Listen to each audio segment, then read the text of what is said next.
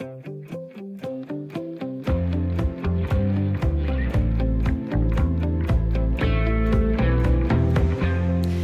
er stadig lang vej til ligestilling i de danske bestyrelser. Hvis man tager et kig ind bag døren i bestyrelseslokalerne, så er det cirka en ud af fem bestyrelsesmedlemmer, der er en kvinde. Og andelen af kvinder har kun rykket sig en smule de seneste år. Men hvordan får vi så flere kvinder ind i bestyrelserne? Er det kvoter, der skal til? Eller er det mænd i høje hæle, som vi har set i en ny reklame den seneste uges tid? Det debatterer vi her i løbet af den kommende time. Du lytter til Erhvervsmagasinet Selskabet på Radio 4. Jeg hedder Stine Lynghardt og er alene bag værtsmikrofonen i dag. Men heldigvis har jeg tre knivskarpe gæster i studiet. De er Begitte Erhardsen. Hej Begitte. Hej. Du er erhvervsjournalist og kommentator på Berlingske. Og jeg har også besøg af Balder Johansen. Hej Balder. Hej. Du er daglig leder i byggefirmaet Logik og Co. Og velkommen også til dig, Frederikke Antoni Schmidt. Du er stifter og direktør i Rockamore, og det er jo faktisk dit firma, som blandt andet laver sko, der står bag den reklame, jeg omtalte lige før om kvinder i bestyrelseslokalerne. Og jeg bliver altså lige nødt til at høre lidt mere allerede nu. Hvordan skal mænd i høje hæle få flere kvinder i bestyrelseslokalet? Mm-hmm. Øh, ja, det handler jo rigtig meget om at vise, hvordan bestyrelser ser ud i dag. Og der ligger øh, de fleste danske bestyrelser på at have en kvinde for hver fjerde mand, eller der er fire mænd for hver kvinde, kan man også sige. Og, øh, og det er jo typisk de her sådan lidt, øh, øh, jamen altså, øh, traditionelle typer, tror jeg er en pæn måde at sige det på. Og det er jo så dem, jeg har prøvet at portrættere i min kampagne, for at vise, hvad er det egentlig, vi står med i dag. Og hvordan er det bestyrelser, de er opbygget i dag? Hvem er det, der bestemmer, hvem der sidder i bestyrelser? Og hvordan er det, vi bygger bedre bestyrelser i fremtiden? Og så har jeg egentlig ikke besluttet mig for at gå ind og definere løsningen. Det synes jeg, vi alle sammen skal være fælles om. Så jeg vil, øh, jeg vil bare gerne vise, hvordan, hvordan stillingen ser ud i dag og det taler vi meget mere om senere. I andre skal selvfølgelig også nok få lov til at kommentere på initiativet fra Rockamore, hvor vi altså skal tale meget mere om, hvordan vi får flere kvinder i toppen af dansk erhvervsliv. Og så vender vi selvfølgelig også blikket mod krigen i Ukraine. Vi skal blandt andet tale om Carlsberg, som indtil i sidste uge valgte at fortsætte deres produktion i Rusland, og det fik de en del kritik for på de sociale medier. Men nu har bryggeriet så alligevel valgt at indstille produktion og salg af deres egne øl i hvert fald, ligesom en række række andre danske og udenlandske virksomheder. Vi ser nærmere på det pres fra flere forskellige sider, som virksomhederne er udsat for lige nu. Velkommen til selskabet. Og først skal vi have et overblik over de største erhvervsnyheder i denne uge. Begitte, er der noget, du har fulgt med særlig interesse? Jamen altså, jeg var da ved at få morgenkaffen galt i halsen, øh, da jeg læste, at nu bliver der altså virkelig, virkelig sat ind mod rygning øh, at regeringen øh, er på vej med et lovforslag om, at det simpelthen skal være øh, forbudt for den generation af danskere, som er 12 år i dag, nogensinde at købe cigaretter. Og det er jo meget, meget øh, altså, usædvanligt og et, et, et meget hårdt indgreb mod tobaksindustrien, kan man sige. Men altså, øh, rygning og alle de der øh, følgende sundhedsskader, det er jo blevet så stort et, øh, problem, at man altså har syntes, at man skulle gribe til virkelig sådan krasse midler på den her måde. Jeg tror også, man er inspireret af New Zealand, hvor man vist har gjort noget lignende. Altså et ret omfattende initiativ. Hvis du sådan ligesom skal tage erhvervsbrillerne på, hvad betyder det her så? For det er klart, det betyder selvfølgelig en hel masse sundhedsmæssigt, men hvad med erhvervsmæssigt? Ja, ja men altså med mindre selvfølgelig, at der kommer virkelig, virkelig gang i smuglingen af cigaretter, så vil det jo betyde, at den, øh, altså tobaksindustrien eller cigaretproducentindustrien, den vil jo langsomt forsvinde, øh, fordi at kunderne vil forsvinde. Så, så det er jo et altså et, et alvorligt indgreb mod, mod dem. Selvfølgelig noget, der betyder meget for dem, men er det i virkeligheden ikke også noget, der betyder noget for os alle sammen, hvis vi kan højne vores øh, levealder, for eksempel flere kan blive længere jo, tid på arbejdsmarkedet? Altså, der er også masser af lungekræft og andre altså, tobaksrelaterede sygdomme, som folk dør af. Øh, altså, så det er jo... Altså, hvis cigaretter var blevet opfundet i dag, var de sikkert aldrig nogensinde blevet godkendt, ved. Øh, så det, der, altså, det betyder noget samfundsøkonomisk og for folkesundheden, selvfølgelig. Hvad tænker du, Balder, om det her forslag? Jamen, jeg tænker, øh, ligesom alt andet, man har gjort ulovligt i det her samfund, så, så øger det ikke øh, øh altså forbruget. Det kan vi se på stoffer og på cannabis og på alle mulige andre ting. Så jeg er sådan helt anderledes. Jeg synes, man skal sørge for at lovligt gøre det hele, men øh, selvfølgelig begrænse reklamerne for det. Og så, så, og så prøve at lave oplysningskampagner. Jeg ved godt, det ikke har holdt i mange, mange år, men måske lade være at gøre det sejt og, og gøre alt muligt mærkeligt. Men jeg tror faktisk bare, at man kommer til at skabe et stort marked, så, så nu kan rockere og bander jo se frem til en ny indtægtskilde ud over det, alle de andre indtægtskilder, vi har foræret til dem i forvejen. Men hvordan skal vi så få fat i de unge? Fordi det er jo heller ikke noget, der sker sig selv, at de bare øh, nej, stopper. Men jeg, nej, det er jo det. Men, men det er uanset, om det er ulovligt eller ej. Måske kan vi endda gøre det lidt mere spændende ved at gøre det, øh, ved at gøre det ulovligt. Jeg, jeg er ikke tilhænger af det. Vi kan jo se på alle mulige andre i, i forhold til stofferne, hvordan de bare florerer. Der bliver flere og flere af dem øh, og de flyder og flyder mere i gader og stræder. Det er snart normalt at gøre de her ting her. Så det er jo ikke vejen frem at forbyde noget. Det eneste vi bare er, det, at vi flytter økonomien fra erhvervslivet, der er kontrolleret, og under en eller anden form for demokratisk kontrol, over til bander og rocker. Så det er et valg, vi har, og det er et meget mærkeligt valg. Og det er det også på de andre ting, synes jeg. Jeg går ind for total liberalisering af alt det der. Hvad siger du, Frederik? Jeg er faktisk enig med Valter. Jeg synes også, øh, lige så snart vi gør noget ulovligt, så er det mere interessant. Og, øh, og det er jo bare, altså selvom vi ikke vil det, så er det jo bare cool at ryge, når man går i 8. og 9. klasse.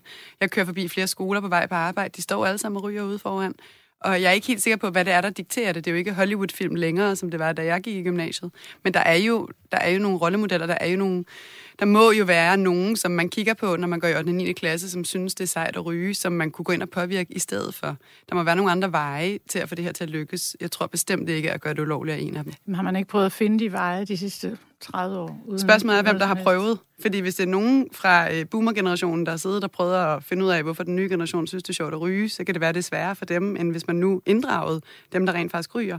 Finde ud af, hvorfor er det, du ryger? Hvad er det, du synes, der er fedt ved det? Hvorfor gør de andre det? Og så prøve at tage kilden et andet sted fra. Men det er jo faktisk lykkedes for eksempel i Norge at nedbringe andelen af unge rygere ved simpelthen at gøre det sværere tilgængeligt. Altså vil det ikke også have en effekt det der med at blot gøre det sværere tilgængeligt, også selvom der vil opstå et, et stort marked? Selvfølgelig vil det det. Selvfølgelig vil det det. Og de unge mennesker kan jo så ikke stå på et gadehjørne, når du kommer cyklende forbi og ryge, for det må de ikke. Nej, men, men det er jo ikke ulovligt i Norge. Der er det jo bare meget, meget dyrt, så vidt Ja. jeg ved. Ja. Hvem skal Så- stoppe det?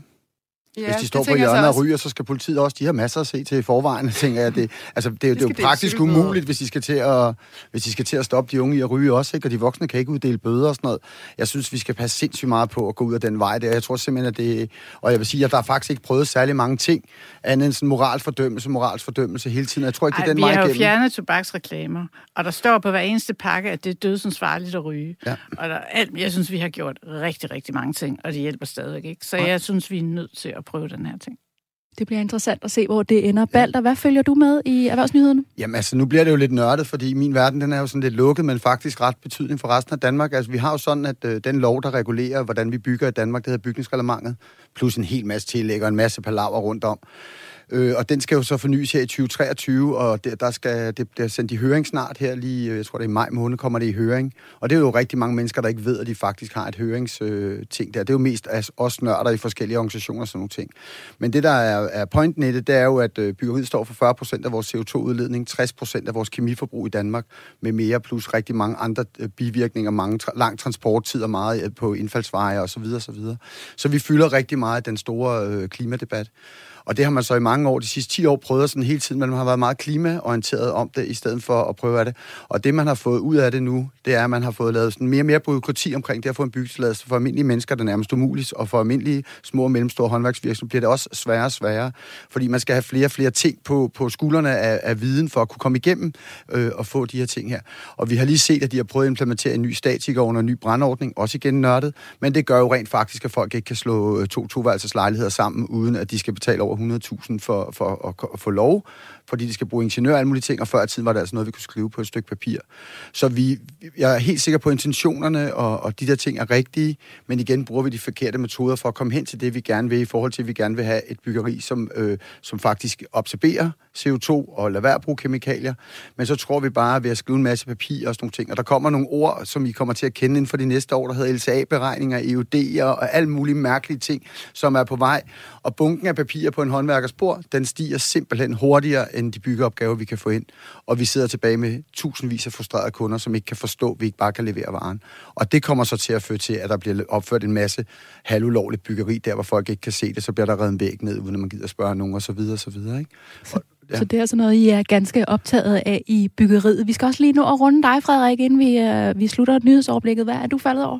Ja, jeg synes, øh, det er interessant at, at se på, hvordan Bill Gates og øh, Novo Nordisk Fonden de er gået sammen om at stoppe fremtidige pandemier.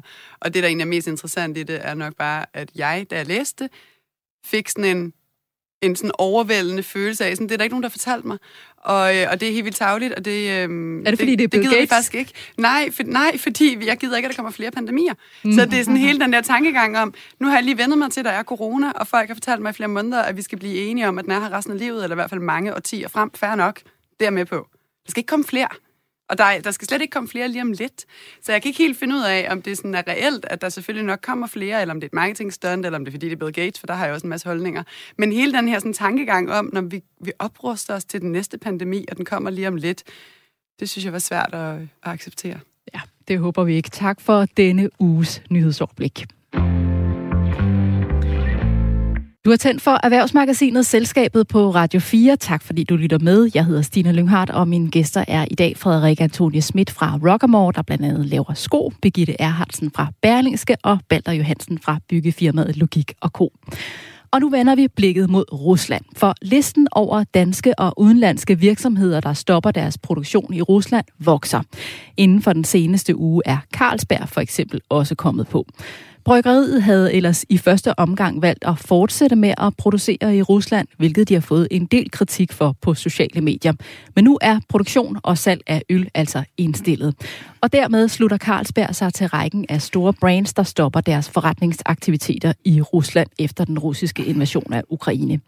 Andre brands, der har gjort det samme, er for eksempel Coca-Cola, Starbucks, McDonald's og nogle af de store modehuse som Chanel og Gucci, skriver TV2.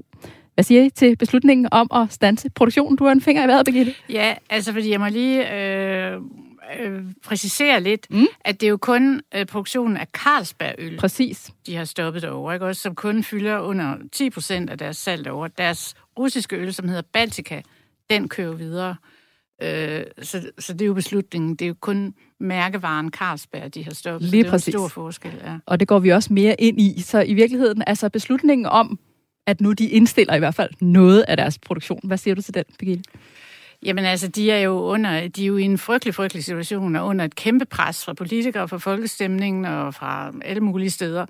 Øh, og altså, det der med at sige, at vi overholder EU's sanktioner til punkt og prikke, det er bare slet ikke nok, vel? Man skal selv sanktionere, man skal selv gøre noget mere. Og der er øh, Carlsberg jo en frygtelig kattepine, fordi de har deres Baltica-øl, der var kæmpe stor virksomhed, 30 procent øh, af øldrikningen i, i Rusland er Baltica, og 8.500 medarbejdere, og hvad skal de stille op, og skal de bare øh, rejse derfra og lade øh, milliarder milliarder af udstyr, fabrikker øh, overlade, overgå til russerne, og hvad med medarbejderne og sådan noget. Det, altså, der er kæmpe store, meget svære beslutninger at træffe.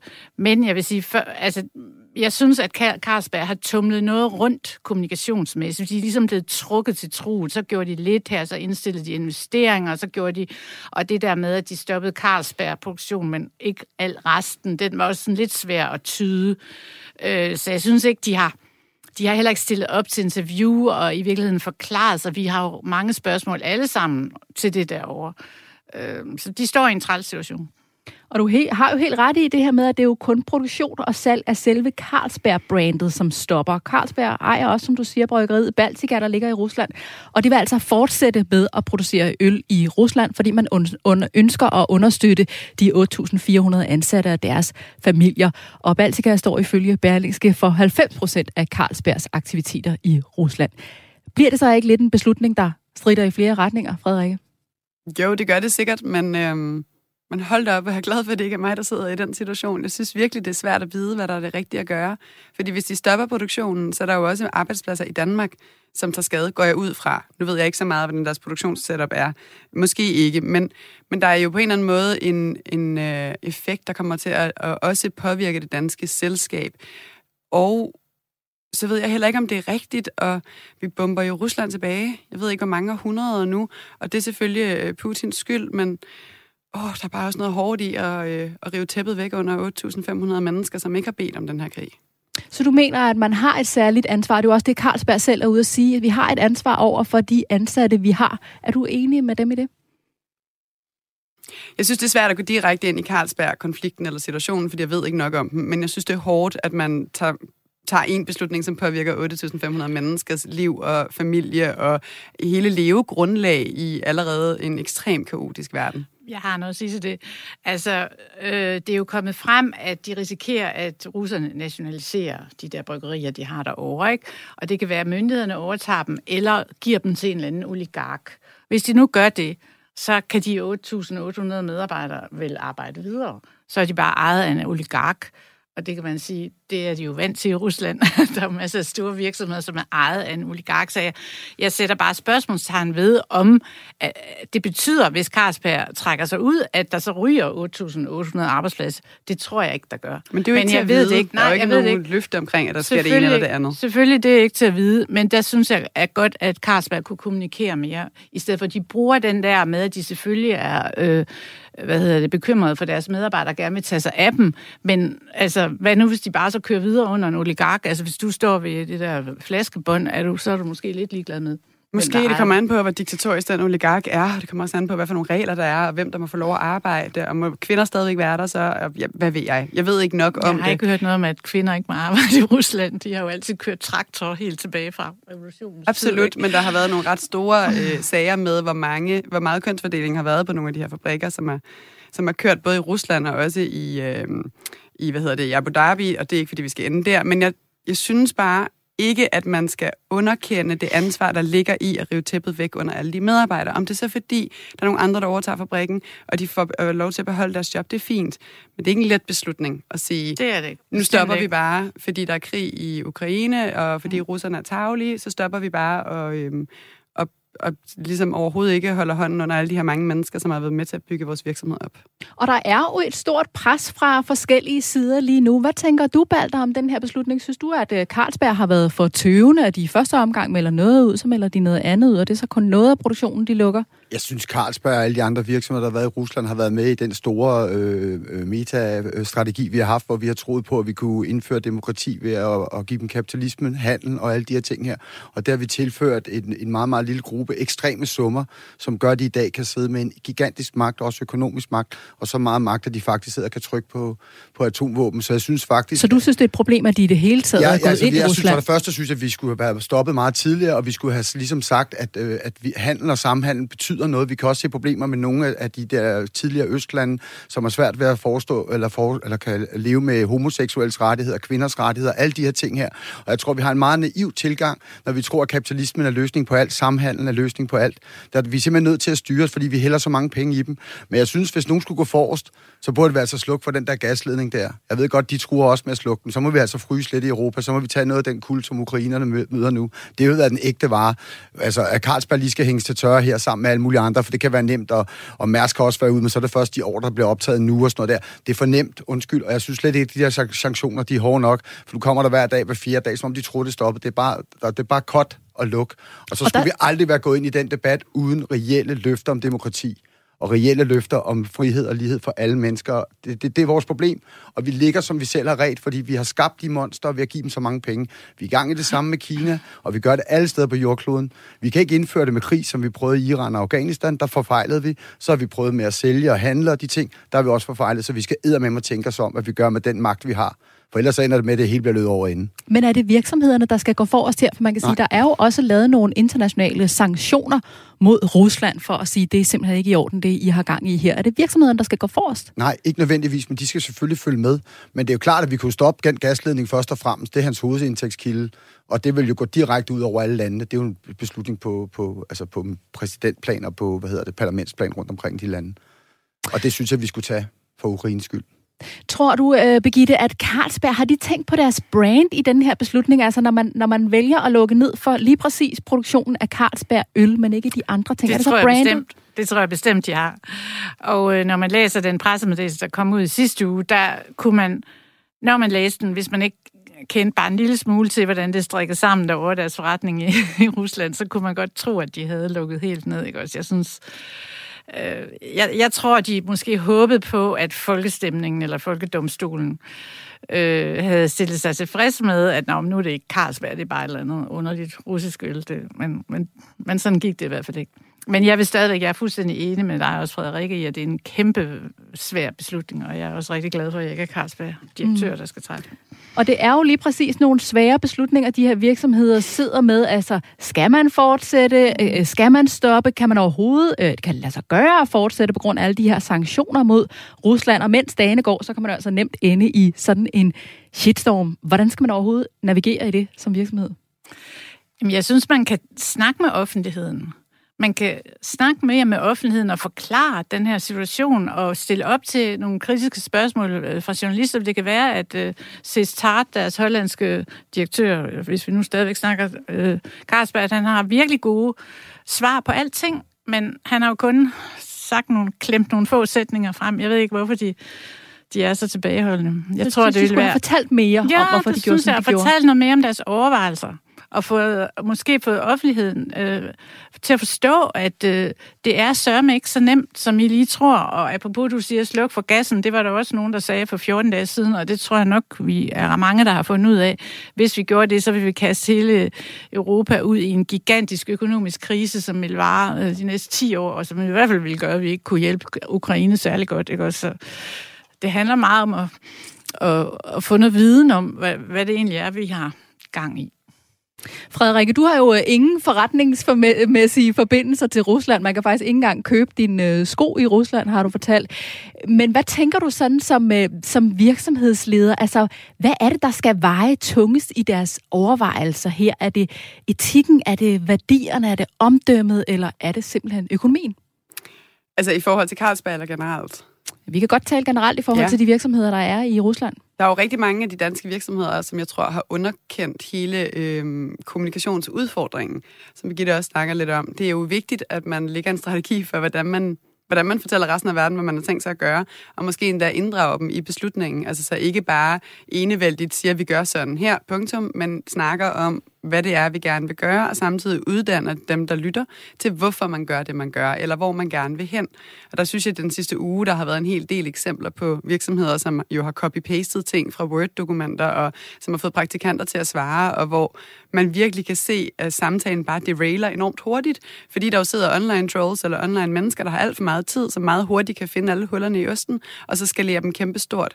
Så jeg tror, hvis jeg skulle der er ikke et svar på det her, men det er jo vigtigt at tage hånd om sit brand. Men det er bare virkelig vigtigt at forstå, at brand er en, er en tovejs It's a two-way street. Så det er jo ikke bare mig, der bestemmer, hvad du skal synes om mit brand. Du har jo meninger om mit brand, og dem bliver jeg jo nødt til at forvalte. Jeg bliver jo nødt til at snakke med dig om, hvor dine meninger kommer fra.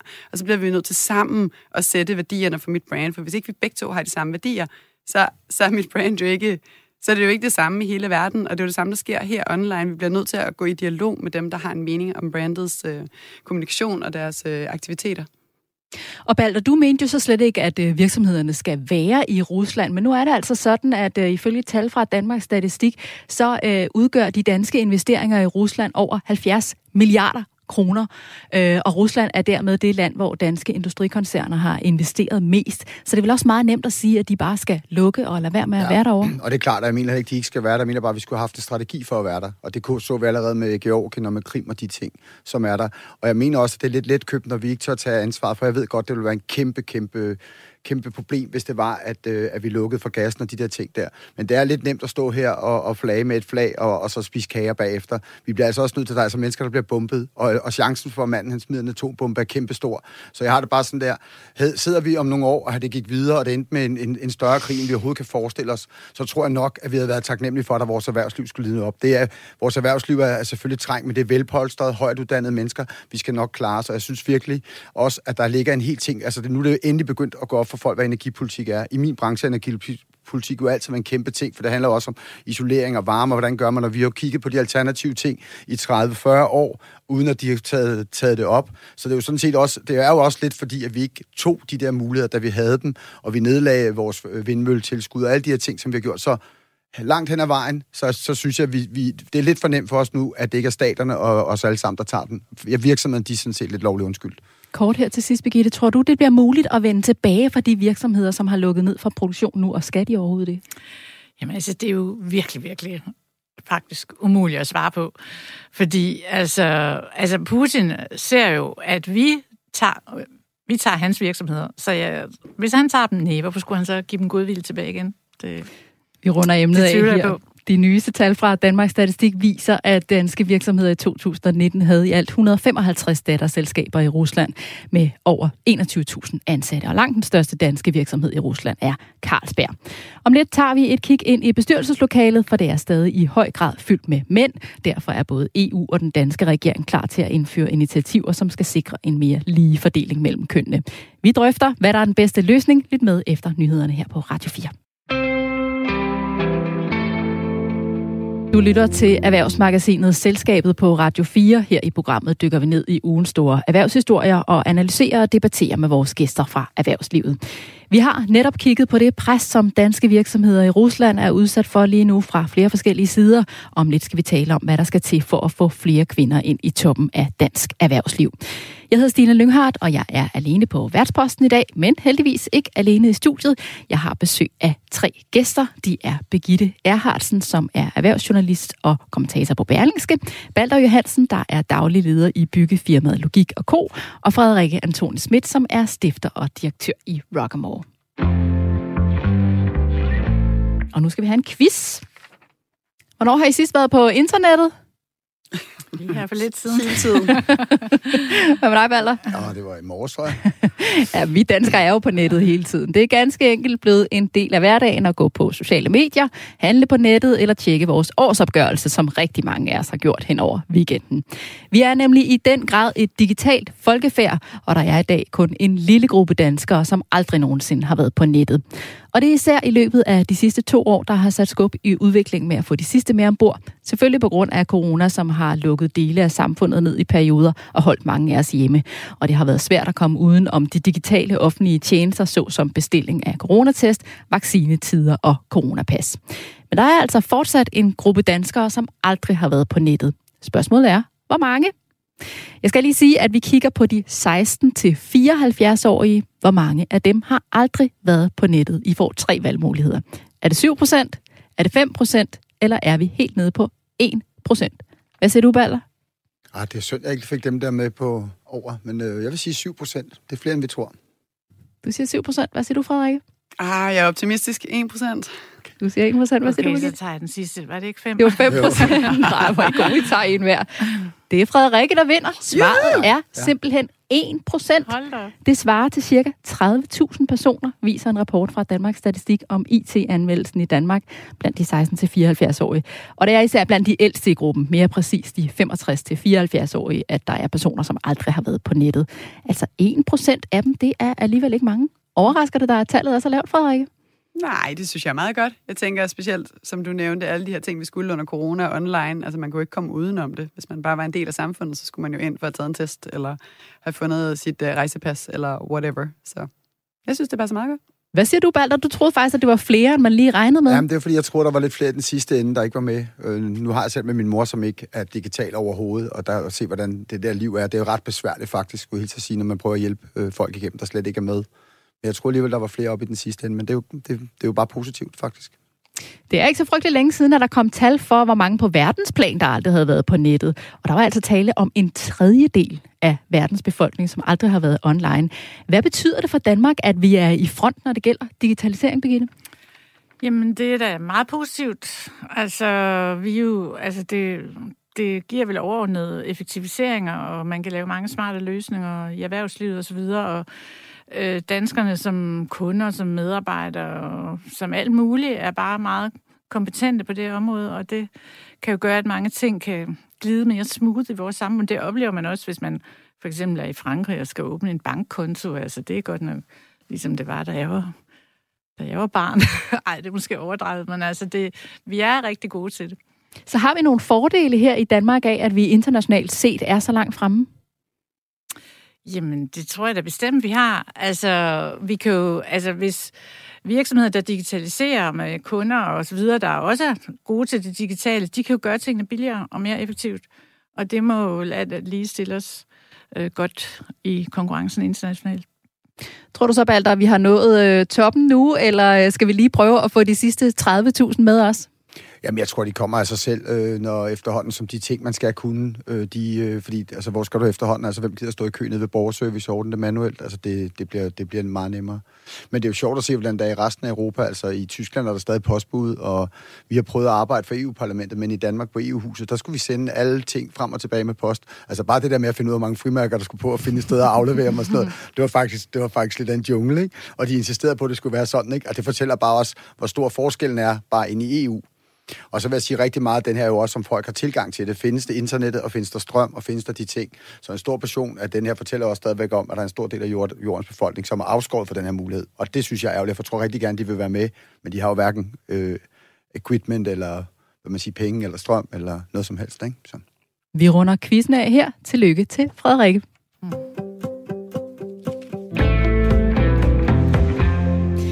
Nu tager vi et kig ind i de danske bestyrelseslokaler, for på de fleste stole sidder der en mand. Det er kun omkring en ud af fem bestyrelsesmedlemmer, der er en kvinde. Og det har både EU, den danske regering, og så også virksomheden Rockamore, der blandt andet laver sko, sat sig for at lave om på. Og derfor skal vi nu se nærmere på de forskellige forslag, der er på bordet. Og det er jo nok de færreste, der vil tale imod diversitet i dag. Men hvad er det, diversitet i en bestyrelse kan gøre for en virksomhed? Hvad tænker du, Balder? Jamen, jeg tror, at, øh, at jo flere øjne, der ser på ting, jo bedre ser man. Det er det kort svar. Hvad tænker du, Birgitte? Jamen, altså, det er da rigtig nok, altså, eller jo flere forskellige øjne, ikke? Fordi du kan jo bare ja. tage 10 øh, midalderne mænd, ligesom ja, ja. dig, og stille ja. dem op, og så synes de sikkert det samme alle sammen. Ikke? Men hvis du, du Værsgo, så røg du en kasse. hvis du nu til Frederikke og jeg er med, så kan det jo godt ske, der vil ske noget, at ja. vi har et andet take på tingene i nogle andre indfaldsvinkler. Så altså, det handler jo om, at øh, kunderne hele verden er, er, er divers, og, og så dem, der skal betjene dem, sælge til dem osv., det er nok også en god idé, at de er det, så vi kan få, øh, altså, få, få, få beslutningerne gjort så gode som muligt. Og altså det, at øh, som Frederikke så, øh, hvad hedder det, skidegodt skrev i Berneske her forleden dag, altså der er jo en masse øh, middelmådige mænd, som nu sidder og tager de pladser op, som nogle talentfulde kvinder jo i virkeligheden skulle have siddet på, ikke også? Så altså dem, der nok ikke rigtig kan lide det her, som du skrev, det er jeg helt enig i, det er nok de middelmådige mænd. Ja. Men hvad tænker du, hvad, hvad gør det anderledes for en beslutning, at der er flere forskellige synspunkter, flere forskellige øjne på? Jamen altså, øh, jamen, øh, de her 10 øh, midalderne hvide mænd, som måske skal sælge til, hvor halvdelen af deres kunder er kvinder, hvordan ved de så, hvad de vil have? Det, øh, det skal de jo hjem og spørge konen om, måske. og Frederikke, du så så bag en uh, ny kampagne, som har kørt i en uges tid, hvor vi ser fire mænd iført højhælede sko fra dit firma Rockamore. Mm-hmm. Det er mhm. børsens chefredaktør Bjarne Korydon, Brian Mikkelsen, som er direktør i Dansk Erhverv, Morten Strunge, der er direktør for Podimo, filosof Morten Albæk, og så en enkelt kvinde, og det er iværksætter Mia Wagner. Og de her fire mænd og en kvinde skal altså symbolisere, at det kun er en ud af fem bestyrelsesmedlemmer, som er en kvinde, og overskriften på kampagnen kampagnen er Respect High Heels in the Boardroom, altså respekter høje hæle i bestyrelseslokalet. Hvad er det, du vil have ud af den kampagne? Jeg vil gerne have, at vi snakker om det. Og øh, det synes jeg også er lykkedes. Jeg vil gerne have, at øh, debatten bliver taget seriøst, og øh, det prøvede jeg at provokere mig lidt til, fordi øh, den bedste måde at få folk op af stolene, det er ved at lave noget, de ikke havde ventet. Øhm, og så vil jeg gerne vise, hvor fastlåse jeg synes bestyrelser er i dag. Det er nogle meget magtfulde mænd, der sidder i de sko, og det er det helt med vilje. Det er det både, fordi det er dem, som er toneangivende for, hvordan bestyrelsen kommer til at se ud i fremtiden, efter min mening, men også fordi det er dem, andre mænd kigger på. Så hvis jeg sætter nogle enormt vogue, smarte, unge typer op, jamen, så, så mister jeg hele det segment af de her magtfulde mænd, som kigger på de andre. Her der kigger de med og lytter med, og har faktisk hørt flere de sidste par dage øh, genfortælle historier om bestyrelsesformand eller andre bestyrelsesmedlemmer i bestyrelse, der, som de sidder i, øh, som fortæller om, hvordan de nu egentlig synes, at det, det er på tide, at vi kigger på, hvordan sammensætningen er. Det er på tide, at vi egentlig måske forfrisker os lidt. Det, er, øh, det var hele pointen. At vi kunne snakke om, hvordan vi kan gøre det bedre, og at vi kunne øh, ruske lidt op i de her meget, meget traditionelt satte bestyrelser. Hvorfor bruger du egentlig dit firma til at sætte fokus på sådan en øh, dagsorden her? ja, øh, Rockamore handler om at inspirere kvinder til at stå stærkt i verden, og øh, det handler om at tage den plads, man gerne vil have, og det handler om at stå op for det, man tror på. Og jeg tror meget, meget stedigt på, at vi har behov for, at øh, kvinder står lige så stærkt i verden som mænd, og jeg er overbevist om, at der er lige så mange dygtige kvinder, som der er mænd. Jeg er ikke overbevist om, at de har de samme muligheder, så det kæmper jeg for. Hvorfor er det egentlig, at du, øh, at du ikke bruger nogen, øh, fordi der, der har jo lige præcis været en kritik af, at mændene i den her kampagne kommer fra bestyrelser, hvor der er meget få kvinder. Altså, hvorfor vælger du ikke nogen, hvor at, at de er det gode eksempel, som kommer fra nogen, hvor at der er en, en lige fordeling? Jamen, det korte svar er, så vil vi jo ikke sidde og snakke om det i dag. Så hvis jeg havde vundet nogen, der var sådan picture perfect og, øh, og havde styr på alt deres bagland, så havde jeg nok fået skæld ud for at øh, blære mig, eller de havde fået skæld ud for at blære sig med, at de jo har løst den. Øh, det havde været irrelevant, fordi majoriteten af de danske bestyrelser har ikke løst den. Det er jo derfor, vi snakker om det. Så hvis jeg skal gøre noget, der får dig og mig til at snakke om, hvordan vi gør det bedre, så skal jeg jo vise det billede, der er i dag, men jeg skal også provokere dig til at tænke noget. Så det er helt med vilje, at jeg har kastet de her mænd, som ikke har styr på deres egne bestyrelser i mere eller mindre grad. Og så skal jeg bare lige understrege, at egne bestyrelser, der menes jo de bestyrelser, de sidder i. Og det er jo ikke dem, der bestemmer, hvem de sidder der sammen med. Eksempelvis Bjarne Korydon er jo ansat til at sidde i den bestyrelse. Han sidder jo hos børsen. Det er jo ikke ham, der bestemmer, hvem han sidder sammen med. Og ved at tage ham med i kampagnen, så kan jeg jo måske rykke lidt ved dem, der bestemmer den bestyrelse, og generelt ved dem, der kigger på den bestyrelse. Og måske få dem til at tale diversitet som en del af deres daglige samtaler. Det havde de ikke gjort før. Hvad siger du, Balder? Er det initiativer som Rockamores, der kan rykke ved at få flere kvinder ind i bestyrelser? Jamen, jeg synes, at alle initiativer, der, der, kan, der kan få os til at fremkomme med et ligeværdigt samfund, er gode. Øh, det, som vi også bare skal huske, og det synes jeg faktisk, I siger rigtig godt, at vi skal forstå øh, den hvide øh, mands, øh, hvad hedder det, den hvide mands magt i det, på jordkloden i det hele taget. Den er gigantisk, og det, er også ikke, og det kan også være over for andre mænd og sådan noget. Og vi sidder tungt på det, og vi beskytter det benhårdt. Øh, det er sådan nærmest noget, vi er opdraget til at skulle beskytte, og hele tiden synes, det er nemmere. Og så tror jeg virkelig, at vi er ekstremt dårlige ledere, fordi, at vi, øh, fordi vi vil gerne spejler spejle os i nogen, der siger det samme som os. Og det er jo i virkeligheden en fejl, fordi den, den bedste ledelse er jo faktisk at prøve at se, hvad, hvad, hvad modstanderens synspunkter og sådan nogle ting. Så, så vi, er, vi er elendige ledere, og, og, og, og nu kommer jeg fra en branche, som, som jo er meget mandsdomineret, i hvert fald har det. Og min teknisk set bestyrelse, det er jo fordi, det er et kooperativ, så er det, så er det jo, vi er jo, vi er jo langt om længe lykkes at komme op på en tredjedel af håndværkeren, der er en kvinde nu. Ikke? Det har været en meget lang, sej kamp at komme dertil. Men det har jo været en vilje fra, fra, fra rigtig mange ting at for, for, for at forstå de her ting. Altså jeg tror, at den kampen skal kendes meget sted, mange steder. Det er jo også nede i fodboldklubben og i andelsboligforeningen og alle de her ting der. Og jeg tror, det er et eller andet med, at det, det er det sidste krampetrækninger, øh, hvor, vi, for, hvor vi stadigvæk står og slår os på brystet og tror, vi er bedre. Problemet er jo bare, at der, hvor der er rigtig meget magt, øh, hvor man skal sige, der er måske mindre magt i en fodboldklub eller noget, men der, hvor der er rigtig meget magt, der det, virker det også som, det er endnu sværere at komme til. Så det er jo, og det er jo et kæmpe stort problem for demokratiet. Og det, er jo ikke kun, det handler jo ikke kun også om kvinder, men det handler også om transpersoner for eksempel, og alle mulige andre folk, som har kæmpe svært ved at komme ind øh, og, og, og sidde i de her bestyrelser, selvom deres kvalifikationer er måske endda højere. Så det er, det er den der, sådan, det, det, det, det, jeg ved ikke, hvor lang tid den der mande-ting, den bliver ved. Nu har den varet i 2.500 år, måske mere, men den, det, det burde snart være slut. Og det er jo lige præcis en problematik, som øh, jævnligt er oppe, og som har været over mange år, og der er ikke rykket det store ved tallene. Hvad tænker du, Begitte, der skal til? Øh, sådan en kampagne for Rockamore kan selvfølgelig ikke stå alene. Hvad er det så, der skal til?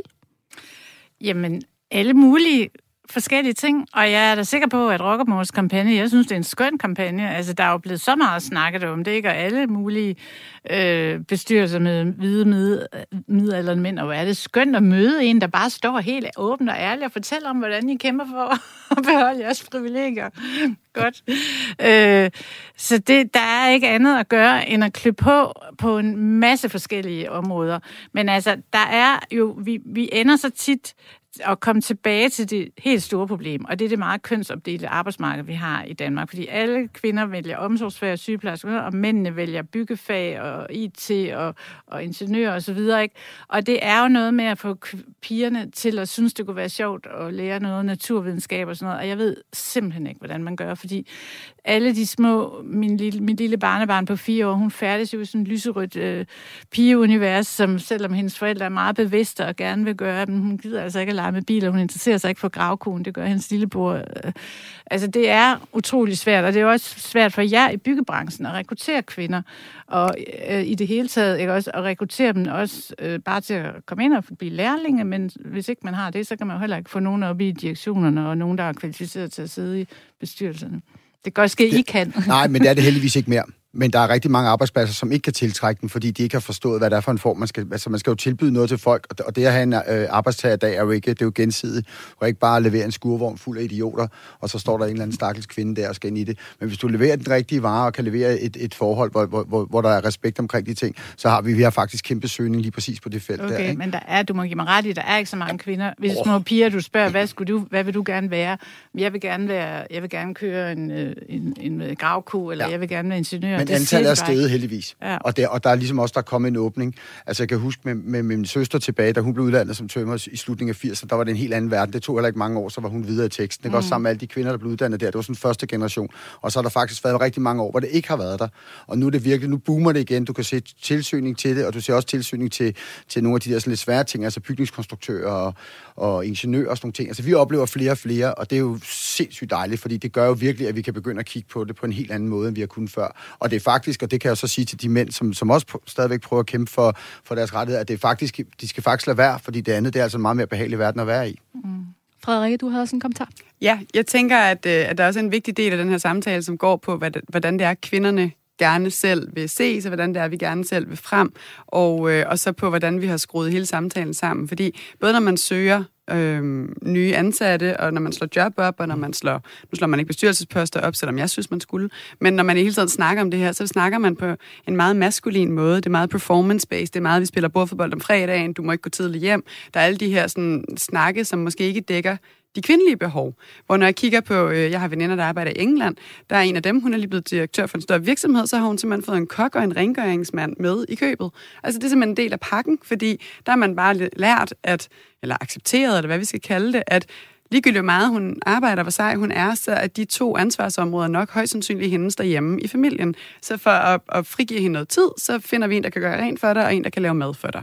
Det kunne være en måde, vi også kunne begynde at kigge på i Danmark, hvis vi skal ansætte nogen, at vi snakker ind i, hvad er det egentlig for nogle behov, vi kan dække fra de kvindelige topchefer, eller i direktioner, eller i ledelse generelt. Noget andet, vi også kunne kigge på, det er, hvad kan kvinder gøre for at blive løftet højere op selv, og der kan jeg bare se, både med vores, øh, vi laver en konference her, fordi der er så utrolig mange kvinder, som er bange for at sidde i bestyrelser, for, fortæller de mig, fordi de ikke har den rigtige uddannelse, de mener ikke, de ved nok, de har ikke styr på legal, hvad er det, man skriver under på, hvad nu, hvis det går galt. Der er meget sådan noget performance anxiety, der er meget omkring, at man måske ikke er dygtig nok og perfekt nok. Der synes jeg, på mit eget køns vegne, vi må tage os sammen og blive dygtigere til ligesom at bare stå op for det, vi tror på, og så gøre det. Og så vil jeg virkelig appellere til alle de her mænd, der ved, hvordan man sidder i bestyrelser, at de tager et par kvinder under armen, og så kører helt mesterlærlingeagtigt, viser dem, hvordan man gør, så vi sammen kan løfte det. Jeg kunne godt tænke mig lige at høre, om danskerne synes, vi skal gøre mere for at få flere kvinder ind på topposterne, og hvad vi i så fald skal gøre. Prøv at høre, hvordan det lød, da vi var på gaden i København. Synes du, at vi skal gøre noget aktivt for at få flere kvinder i, i toppen af dansk erhvervsliv? Nej, det skal de selv. Det mener jeg absolut, vi skal. Og jeg tror også, vi skal lave nogle regler for det. Ja, for der sker ikke noget ellers. Altså, man må simpelthen nødt til selv at vælge sig ind på pladserne. Der er jo nogle kvinder, der oplever, at de ikke bliver udpeget. Ja, det synes jeg, man skal. Selvom man taler så meget om ligestilling og alle de andre ting, som vi har talt om i overvis, så synes jeg ikke rigtigt, at statistikken viser, at det rykker særlig meget. Så bliver man nødt til at rive nogle andre håndtag. Det kunne jo for eksempel være kvoter. Hvad tænker I om det? Det ville da være fint nok det er rigtig fint at lave nogle kvoter, eller hvad man nu kalder det. Jeg, jeg synes, at det de kommer ganske naturligt med. Der er jo mange, der får tilbuddet om at komme i direktionen, som siger nej tak. Jeg synes, det er en udmærket idé, men det er sådan lidt et instrument til at løse alle problemer med. Det skaber også meget modstand, og, og, og der er også nogen, der tænker, jamen, øh, bliver man valgt, fordi man er en del af en kvote, eller hvad? Jeg tror, det er nødvendigt at lave noget struktur, for at det lykkes. Jeg tror simpelthen ikke på, at vi kan vente på, at tiden bliver moden. Jeg er selv øh, en generation, hvor Vi råbte og skreg og smed BH'en, brændte den og alt muligt. Men så ligesom om, så gik man i stå. Jeg tror, det bliver svært at lave om på. Jeg tror at mange gange, at det er tilfældigt, og jeg tror, at det er kvinders egen skyld, at de måske ikke altså, tør ikke så meget. De tror ikke, de er lige så dygtige som mændene. Jeg tror også, at det er noget med nogle lukkede mandecirkler og klubber og så videre, hvor det er svært at komme ind. Der er rigtig mange gode grunde til, at det er, som det er, men vi, hvis vi skal ændre på noget, så er vi nødt til at ændre på strukturen. Der er masser af kvalificerede kvinder. Spørgsmålet er i virkeligheden, hvorfor dem, der stiller sig frem, ikke bliver valgt. Godt spørgsmål her til sidst. Hvorfor dem, der stiller sig frem, ikke bliver valgt? Hvorfor gør de ikke det, Birgitte? Øh, jeg forstår ikke helt, hvad de mener med dem, der stiller sig frem, ikke bliver valgt. Altså, det er jo ikke sådan, man jo søger netop ikke... Men det burde man. man søger jo ikke et job hos en bestyrelse. Det er jo bestyrelsesformand eller næstformand, der man Men det er jo på en eller anden måde, at de ikke bliver set, kvinderne, ikke? Jo, men det er vel fordi, som du sagde, at øh, mændene kan bedre se en, der ligner dem selv, og føler sig mere trygge ved det. Øh, de ved, hvad de får, så da vi spurgte øh, folk på gaden, spurgte vi jo lidt bredt til kvinder i ledelse, og ikke kun bestyrelsen, men der var, som vi hørte, lidt øh, delte meninger. Vi hørte lige øh, om alt lige fra ja til kvoter, til at det er kvinderne selv, som må presse på, og der også er kvinder, der siger nej til topposterne. Hvad siger du, Frederikke, til øh, kvoter, for eksempel? Jeg synes, kvoter er en spændende tankegang. Jeg er øh, nogle dage imod det, og nogle dage for det. så det, det veksler op og ned. Jeg kan se begge sider af sagen. Men, og men, hvorfor det? Jamen, fordi det der er øh, irriterende, at vi skal begynde at lovgive omkring noget, som burde kunne klares naturligt, som vi selv burde kunne fikse. Og øh, det, det synes jeg er enormt irriterende. Samtidig synes jeg også, det er virkelig anstrengende, at vi de sidste mange årtier ikke har flyttet os. Tværtimod går tallene ned. Ikke? Og øh, der var nogen, der sagde i de her interviews, at det jo kommer nedefrem. Det gør det jo ikke. Fordi hele årsagen til, at vi ikke har nok kvinder i bestyrelser, er jo fordi, vi ikke har nok kvinder i direktioner. Og det har vi ikke, fordi de er øh, designet på en måde, så det ikke appellerer til de kvinder, der er dygtige nok til at sidde der, for de er der. Det er ikke, fordi de ikke er der. Det er, fordi de har nogle andre behov. De dygtigste kvinder, jeg kender, de er alle sammen selvstændige, har egne virksomheder eller konsulenter, fordi de ikke kan overskue det arbejdsmiljø, der er omkring dem i en direktion. Så kig på det, og så ind, altså tag hele værdikæden oppefra og ned, og så begynde at kigge på, hvordan vi kan omdesigne, omstrukturere, så vi kan fagne bredere, og ikke bare kvinder, men fagne alle typer. Der er selvfølgelig også noget med multikulturelle, og nogen, der rejser, og transkønnet, og ja, vi kan blive ved. Vi kunne bare gøre et meget bedre arbejde om at være inkluderende generelt. Der har jo været et øh, lovkrav, der siden 2013 har øh, pålagt de største danske virksomheder at opstille mål for, hvordan de vil fremme ligestilling i deres bestyrelser og redegøre for, hvordan det går. Og der er jo nogle virksomheder, især blandt de største, hvor det faktisk går fremad. Så er det ikke bare et spørgsmål om tid, før vi når i mål, Balder? Jo, men det er svært, og, jeg, og jeg, nu kan jeg jo nogle gange have nogle ret vilde holdninger om alt muligt. Jeg har jo altid gået ind for, at jeg kan slet ikke forstå, at I ikke bare beholder 100.000 af os, og så fjerner det resten fra jordkloden, så tror jeg, I kan klare jer for eftertiden. Men altså det er, som avlstyr? Ja, altså bare som avl, som et eller andet for produkt. Om, fordi, vi er, fordi vi er sådan et destruktiv af natur, eller i hvert fald det måde, vi er blevet opdraget på, at der er mange sociale ting i det. Men jeg tror simpelthen, jeg tror, man, jeg tror, man er nødt til at gå radikalt til værk. Og, og man kan også bare sige, okay, så trækker vi os og, og, og laver noget andet og gør nogle ting. Jeg synes heldigvis, jeg oplever det måske spildt, fordi jeg håndværker, det er, at, øh, når ens kærester og de der ting, de begynder at være mere vellønnet, højere uddannet end os og sådan nogle ting der. Det er jo, det er jo, det er jo meget rart, at man, man også kommer ud af den der, fordi det der med altid at skulle være den kloge og den dygtige og de der ting, det kan altså også være ret, øh, ret irriterende. Så jeg har lidt sådan, jeg tror, vi skal lave sådan, jeg tror, vi skal lave, måske lave sådan en omvendt, så, så laver vi procenttallene om, svuptis, så sidder der to mænd og 17 kvinder i en bestyrelse, eller hvor mange der nu skal til. Men jeg tror, du har rigtig ret i, det handler om det arbejdsmiljø, der er, fordi nu synes jeg selv, nu sidder jeg mest i sådan nogle velgørenhedsbestyrelser og sådan ting, og der er altid det rigtige antal og sådan noget, jeg synes, det er røvkedeligt arbejde. Jeg det synes, er det også. At det er virkelig ikke spændende, og det er ikke spændende for mig heller. Jeg vil meget hellere være kreativ og tænke ud af tanker, og, og det samme også i nogle direktioner, kan jeg forestille mig samme. Så jeg tror virkelig også, men det er ikke kun et arbejdsmarked, som ikke, kvinderne ikke kan være men altså, som vi snakker om før, alle de andre kan heller ikke være der. Og jeg vil sige, jeg, jeg har det personligt heller ikke, jeg føler mig heller ikke tilpas i det. Jeg synes faktisk, det, det er noget, man skal. Må jeg sige noget? Jeg skal ja. lige irritere Frederikke lidt. sad bare og ventede på det. Ja. Jeg kan godt lide din... Jeg synes, det er en fed kampagne, du har tak. lavet.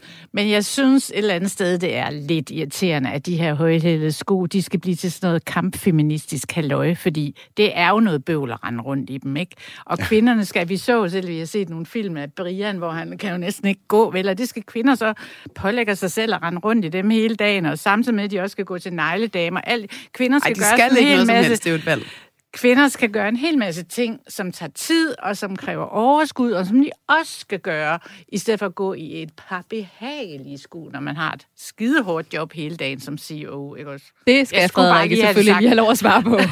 det er så fint. Altså heldigvis er mine sko jo behagelige. Det har vi snakket om før.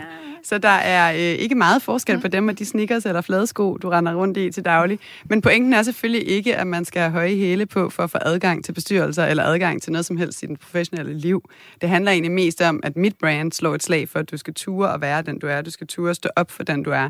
Og helt personligt, helt lavpraktisk, for jeg selvtillid at gå i høje hæle. Og derfor min hæle så... Det har jeg aldrig forstået. Du har Nej? så meget selvtillid. Hvordan kan det er der, fordi jeg har høje hæle på altid. Hvorfor hænger høje hæle sammen med selvtillid? Jeg har aldrig forstået Jamen, det. forslaget er jo godt, fordi det skulle være mænd, der skal gå i høje hæle. Ja, For du kan ja. kun sidde i bestyrelse som mand, hvis du går med høje ja. hæle, og så skal ja. du gøre det hele. Det kunne se. være et fedt krav, se? Det sjove var jo diversiteten. Det var egentlig det, jeg sådan ville slå slag for. Men jeg synes, det er en Hvis Brian skulle gå rundt alle sammen. Hvis Brian skulle gå rundt i de der høje hæle nogle uger, så vil jeg tror da også, han vil blive blive sådan lidt mere... Han vil da ikke være sådan en, en stor tarzan vel? Fordi at det er en, så en stor tarzan Ej, det bliver, den kompliment bliver han glad for. Det er jeg helt sikker på. Vi skal faktisk snart til at runde af, men Frederik, tror du, at vi stadig vil have den her snak om 5-10 år? Ej, jeg håber, vi har løst den om 5-10 år. Men altså, har vi ikke løst den, så håber jeg da det mindste, at vi stadigvæk snakker om, hvordan vi løser den. Alt andet, end at vi tiger det, tiger det til døde, vil være succes for mig. Hvad tror du, Balder? Jeg tror, det, det kommer til at vare meget, meget længere tid, fordi nu har jeg været så med så længe, at jeg kan se, at snakken har været der altid. Jeg håber, der kommer nogle accelerationer, men den skifter, og så er der lige pludselig nogle nye platformer, hvor vi opdager det på. Altså det der med at, at udrydde en magtbase for, for hvide mænd, det, det tager tid.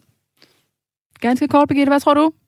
Jeg tror også, det kommer til at tage rigtig lang tid. Altså, det...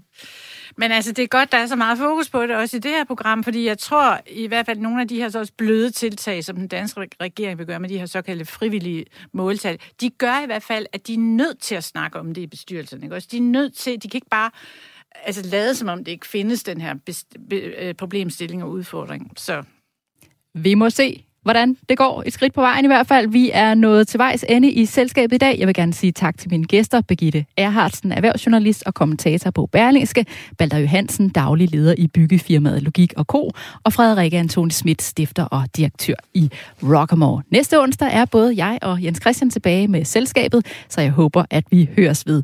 Programmet her var produceret af Beam Audio Agency for Radio 4. Ha' en dejlig dag.